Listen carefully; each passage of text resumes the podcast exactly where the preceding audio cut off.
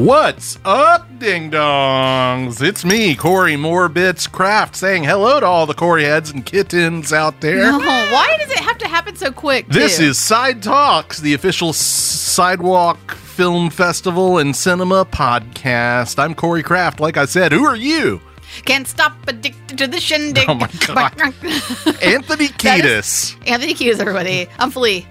Oh my God. Um, slap that bass, I slap your face. I am Rachel Morgan.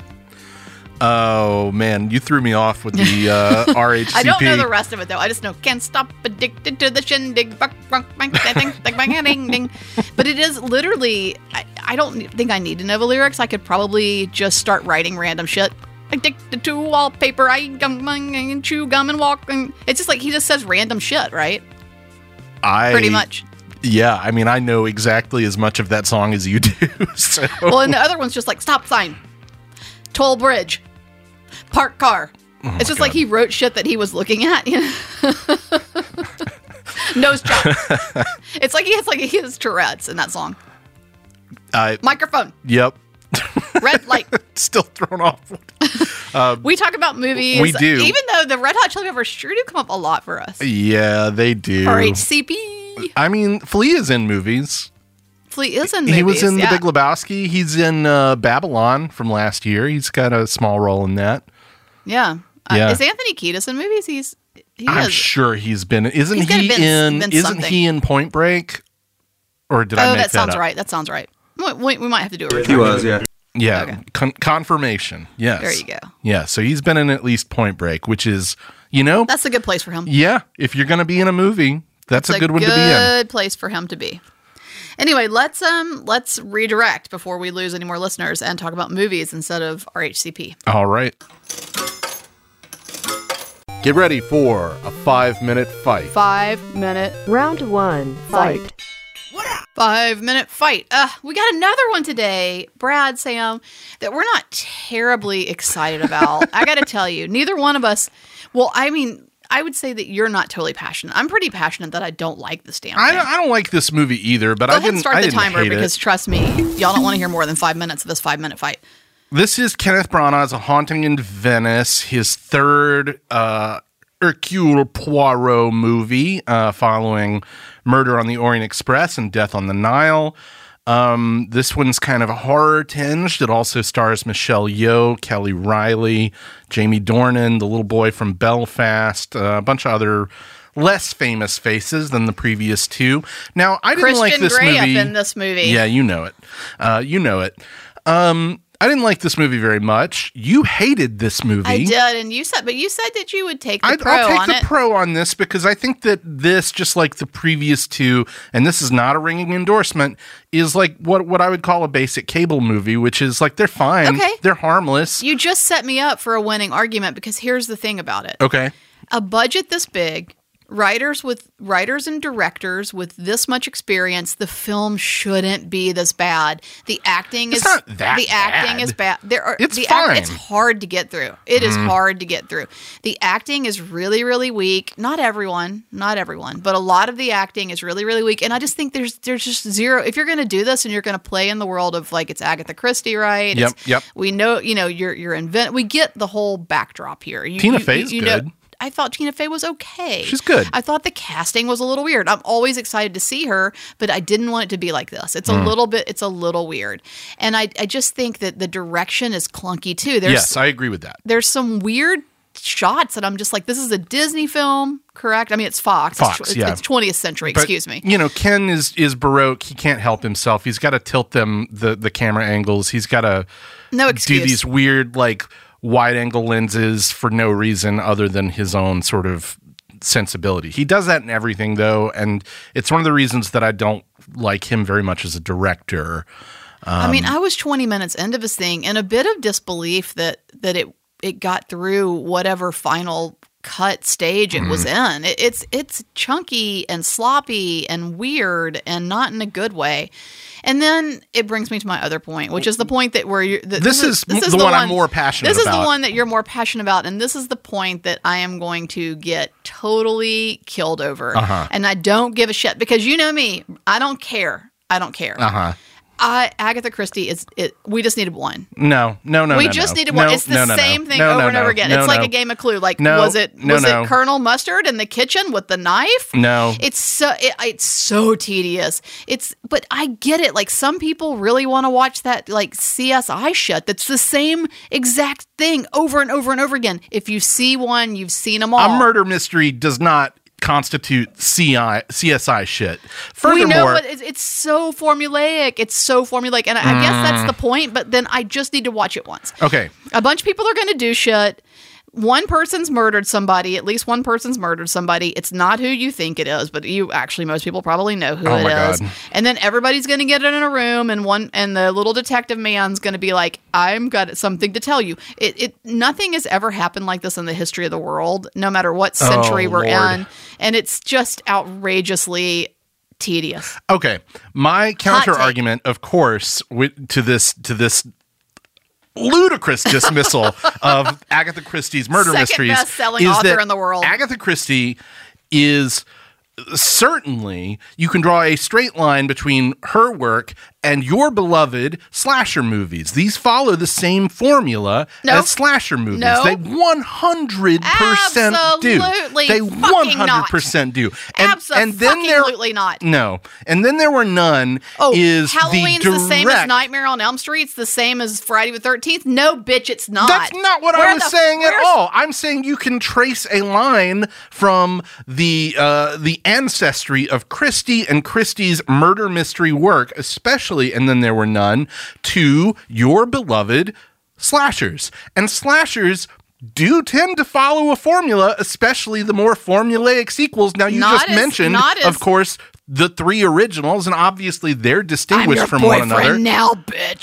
Sure, yeah. Well, Freddy's kind of an outlier, but a lot of a lot of slasher movies owe far more of a debt of inspiration to Christie and Christie's work than I think you're going to give her credit for. Oh, I'm. You're exactly right. I'm not going to give her that much credit for that. Well, no, I'm not. I think I'm that is absolutely not. short-sighted. I think that there are a lot of. Obviously, there are a lot of references that you can draw to any num to any art form to any any medium. Mm. But I don't think that Agatha Christie is greatly informing the the amazing slashers of, of my era. No, I don't. yeah, Sam. Yeah, no, I think you're wrong. I think you're wrong on And that I one. don't. And she's I also good. sadly think that you just made a point against your damn self because e- even something, even something as kind of simple as Friday the Thirteenth is a, it at least has more of a difference in its structure than Nightmare on Elm Street. Whereas Agatha Christie books are just it's it, it's just the same thing. This the the narrative is the same thing over no, and over, over, no, no, over, no, over, over no, again. no, no, no, no, no, no. Miserable, I, just, I dismiss miserable. this argument entirely. Next fight, you should just say completely no, no, no, no, no, no, no, no, no, no, no. That's basically what he does. that is that's that's all I had in the tank bit of a today. But but it's only because I'm sorry, but the argument was uh, hearing was ludicrous. Hearing Corey say no, no, no, no, no over and over again is like watching an, uh, an Agatha Christie film. By Kenneth Branagh. It totally. yeah, if it were like that, there I would be you know at a Dutch angle, and Thank- the camera would be impossibly zoomed in on my face. Thank Jeebus for mozzarella sticks. I couldn't have gotten through without them. Um, yeah, I honestly missed the title that y'all said at first, and I mean, honestly, like halfway through, I figured it out what it was. So A probably haunting, not a good a sign for haunting the in movie. Vegas. Yeah, Uh, not really a good sign. Um, so Corey said it's a basic, it's a good basic cable movie, and I would agree. I mean, I would put that on in a hotel room or whatever. Um, and also Tina Fey is in it. Like, I mean, wh- who is the casting agent and why? Thank you. Who thought Tina Fey needs to be in an Agatha Christie murder novel? Didn't need it. Mm-mm. she's basically playing a character who is just Agatha Christie, and it's good.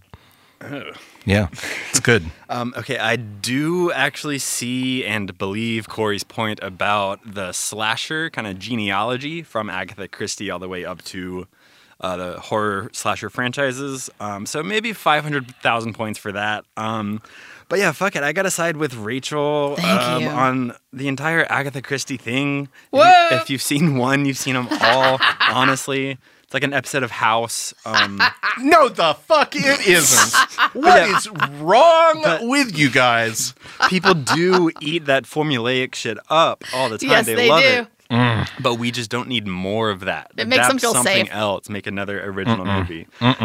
Um, but yeah, we don't need more of those movies, even if it is a decent basic cable movie. Rachel wins by like two million points. I, Thank you. I think Corey's that haunted like in Venice. 12 passengers on a train are going to each take turns stabbing you for this betrayal. And if you don't know what that's a reference to, why don't you fucking read a book? Well, and my point is, you can just read one book, one, and then you know you know it. you know all the other stories when you read that mm. one. Mm.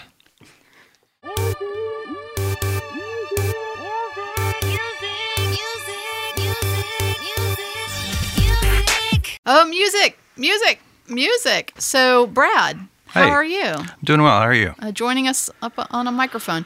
Um, I'm well. We were. I was just kind of thinking through things today and was wondering. You're a musician, and obviously, you know, you work professionally in the audio industry and um, have played in a lot of bands and toured and and made a lot of music. And w- we were wondering, is your what's your take right now on AI? Like, is AI right? Right now, we're clearly still. Am I, did something change today? Like, we're still wrestling through a strike, Right. a writer strike. No, the writer's Wait, strike is done. over, isn't it? Writer's Is it? strike is over. Is it when did it when did it end? uh, two days ago. Yeah. Okay, sorry, I'm late on the news. So we're in the aftermath of it, I assume. Yeah, the, Right. the actors are still on strike. So actors are still on strike. Okay. So we're, but a lot of this revolved obviously around algorithm and body da da and residuals and all this kind of stuff. But um, also, obviously, what's come up a good bit is AI Sure. and the threat of human beings being replaced by computers that write for them. Right. So is are you is the, is the music industry faced by the same thing? Are you how are you how are you feeling about this? It is in concept, but it's not anywhere near being. I think. uh, I mean, I think all AI pretty much is in this spot, right? Like, it's we need to have the conversation because it's technically already here, but not in the way that everyone seems to like freak out about, right? So, like, yes, there have been some tracks thrown out from AI that what was it? One was like um, Drake and the Weeknd or something like that. Yeah, yeah, yeah. That we I think we talked about that a few podcasts ago. Right. But yeah, they just kind of I guess dropped um, some Weeknd and Drake songs into a computer program and this ghostwriter person and then they I guess sampled their voice and then reproduced Yeah. music yeah. with it. Yeah. Yeah. Yeah, and some of it, I mean, does sound pretty good actually, right? Like that's the scary part is Yeah, that there's m- millions of downloads on that thing. I mean, that doesn't Right. necessarily mean it sounds good. Obviously, we Exactly. all human beings like bad, terrible shit all the time. Yeah. including myself. But, um, but all the same, like it's it's download. I mean, it's being downloaded, and that's not. They didn't consent to that. So Sure. Yeah, I mean, I think that's the kind that's the part of it that is concerning now, but for the music industry and I don't, you know, obviously I don't know what the kind of analog is for the film industry, but I mean, I think the bigger problem is that artists, songwriters, whatever aren't getting paid much period, much less if there's an opportunity to rip off, I guess, a audio likeness of someone else, which is what we've been seeing. And I don't know. To me, it's like follow the money. You know what I mean? Right. Like, mm-hmm. right. so if if if it was proven to say the industry that well they don't need the artist anymore because they can just kind of like put in a bunch of equivalent of like search key terms or whatever and come up with a bunch of shit, right? Yeah. then that's fine. But I think we're a long way off from the human. Like people still want to know that it's Drake.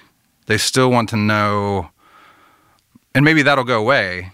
But I don't know. Yeah. Does that make sense? Like, Yeah, Yeah, no, it does. I, I get it, and I mean, I would assume that. I- Yeah, I think it's. I guess it's maybe more about people who write music and less about the performers, right? So Yes. po- possibly, I assume. I mean, there was um, who was it? And it was someone. It was a female artist. I want to say maybe it was old Elon's ex Grimes. Oh, Grimes. yeah. but I could be wrong. question mark? yeah, yeah, whatever. know. I don't know. sure. She's still having his baby. But she kind of went ahead and made some sort of deal where it was like, okay, for example, if you do one of these AI, AI songs with my voice, basically, or aesthetic, uh, fine, but I get, I get fifty percent of it or whatever. Yeah. Yeah, She's- that sounds very aggressive. She's a performance artist anyway, right? So it's like Is that just another tier of performance art for her? I assume. I don't. Well, I don't know. It feels more like she's saying, "I don't think we can stop this." So, Yeah, yeah. So fuck it. I'm just going to set it up where at least if this is happening and they're using me, I can get I can get some money from it. Right. But that still goes back to the bigger conversation. Like, I know this sounds funny, but Snoop Dogg said a really great thing at this panel that was that was kind of spurred on by the I think the writers' strike, um, SAG strike conversation. And he was like, the problem in the music industry is that you can't get your money. Period. If you're a writer, right? Like, Yeah. He was like back in the day he was like when i was coming up so early 90s right? I knew that okay a cd sold for let's just say 20 bucks. My contract was that i get a dollar a cd i sold 9 million copies. I get i know i'm going to make 9 million dollars right? Mm-hmm. Right. and that's not even a conversation whether whether he should get more or not as the writer right? But that's just the way it was and I, he was like I, I know where my money is. Now you get a billion streams. Right. But you're not even getting a Right. billion. You're, I mean, to say that it's not even close is is kind of sickening. It's like because each one of those plays, whether you're Snoop Dogg or you're me, right, which is Right. nobody.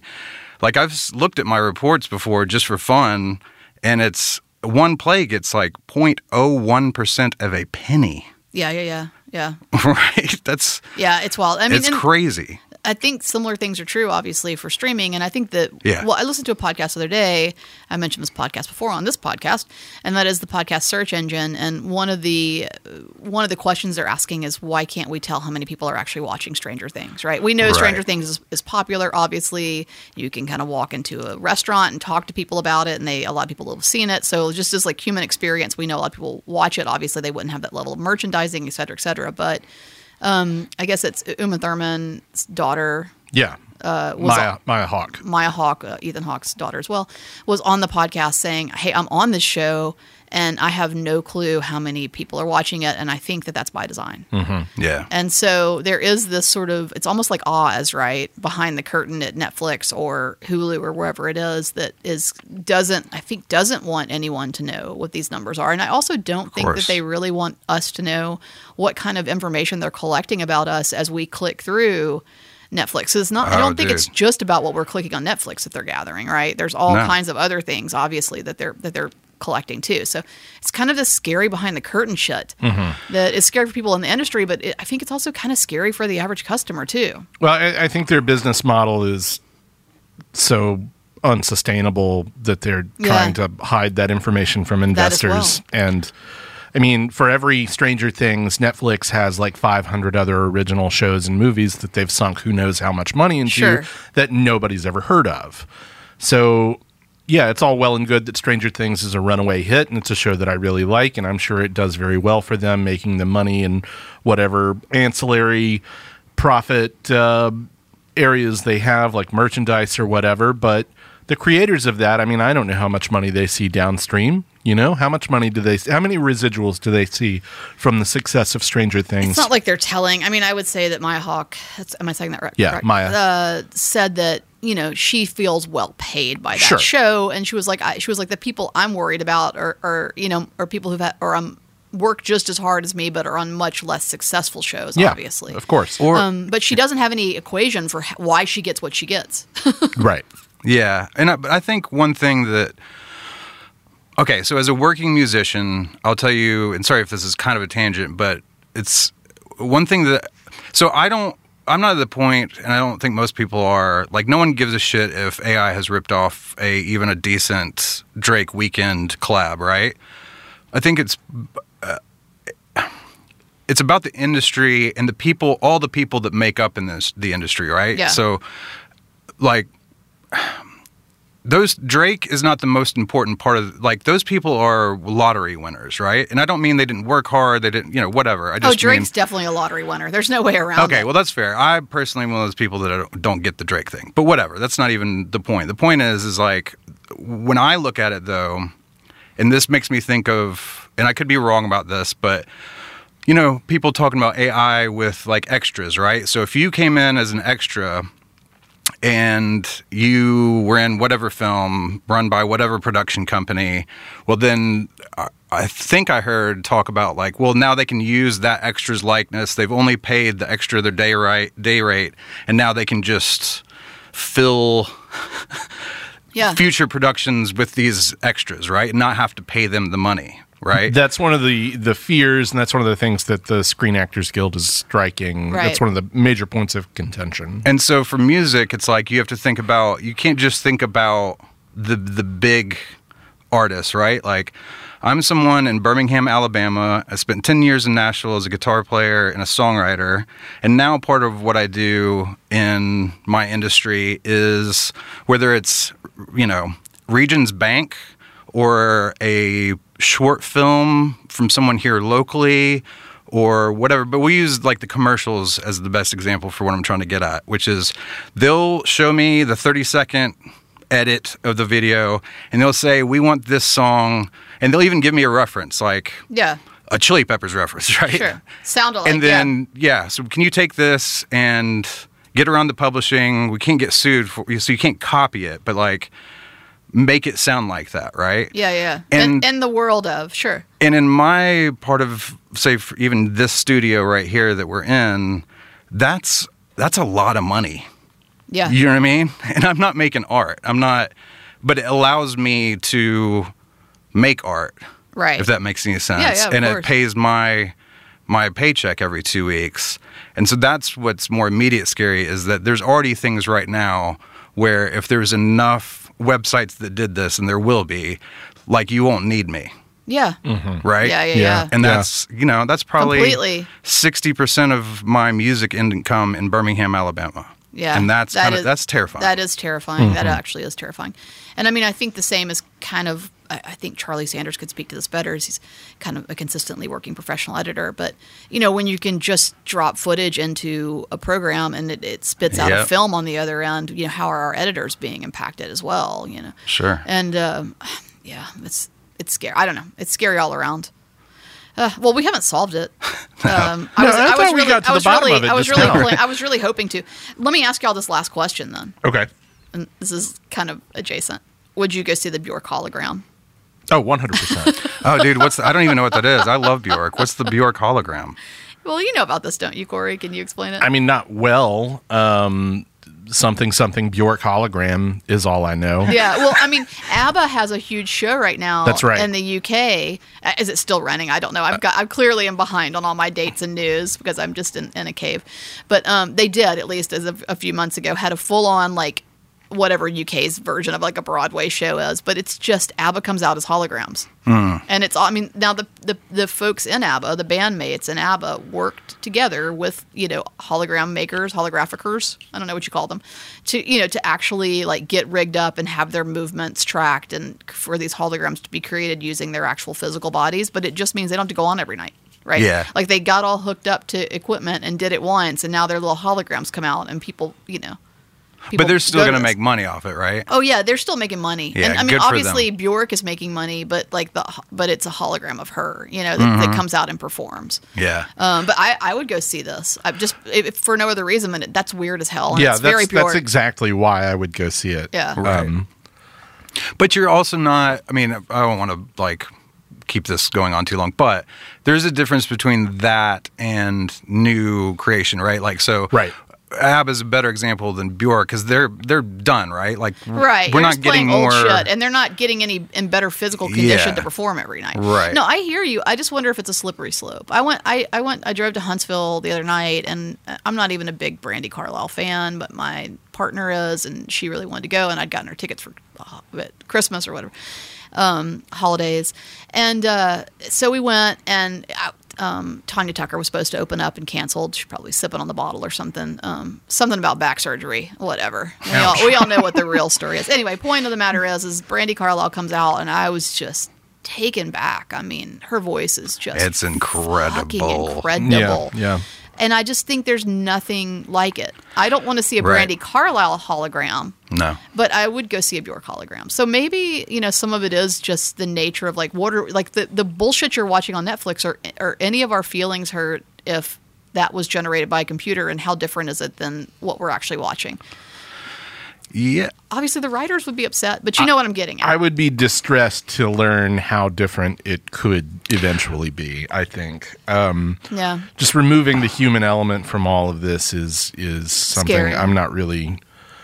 Yeah, but that's Cool that's on. the big thing too, though, is that we, w- whether it's me with music or you guys with film, we have a stake in thinking about these things real mm-hmm. hard, and most people aren't. Ding, ding, ding. I mean, I, I- think that's a really good point. You know, I think there are plenty of, of interesting applications that this technology can be used for in our respective industries, but replicating the sort of specific thing of any sort of human artist is not something I'm I'm into. not Now- psyched about it. Not not not- not, not wild down about with it. the clown. Not not down to clown. I mean, just these these ideas of like AI replicating like the Wes Anderson aesthetic or something mm-hmm. like. Eek. I don't I, no. That's that's his thing. That's plagiarism, is what that is. I don't. I don't. Mm-hmm. I'm. I don't want any part of that. Alexa, make a Wes Anderson movie. Yeah, exactly.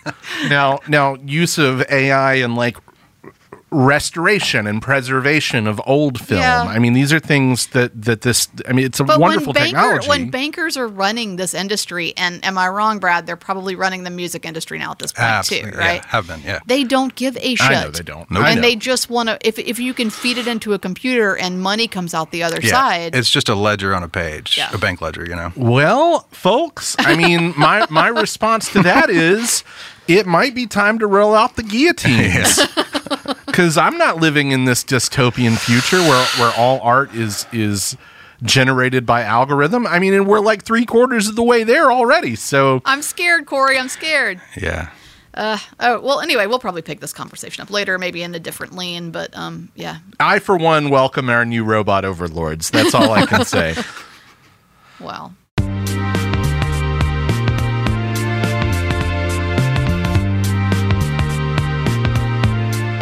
Well, thank you for listening to the Side Talks podcast. We're your own personal cinematic. Have we done this one before? Because if we haven't, it's crazy. Hmm. Siskel and Ebert. Oh, I don't know. It doesn't I, sound familiar. I kind of wrote it down and I was like, I don't think we've done that before. And at the very least, if we did it before, I think we skimmed over it very quickly Yeah. and we didn't get to the bottom of which one is Siskel and which one is Ebert. Wait, what? Siskel's the taller, No, no. balder fellow. You oh, or oh, me? Oh, yeah. I'm, Uh, I I'm thought you were- familiar. I'm familiar with.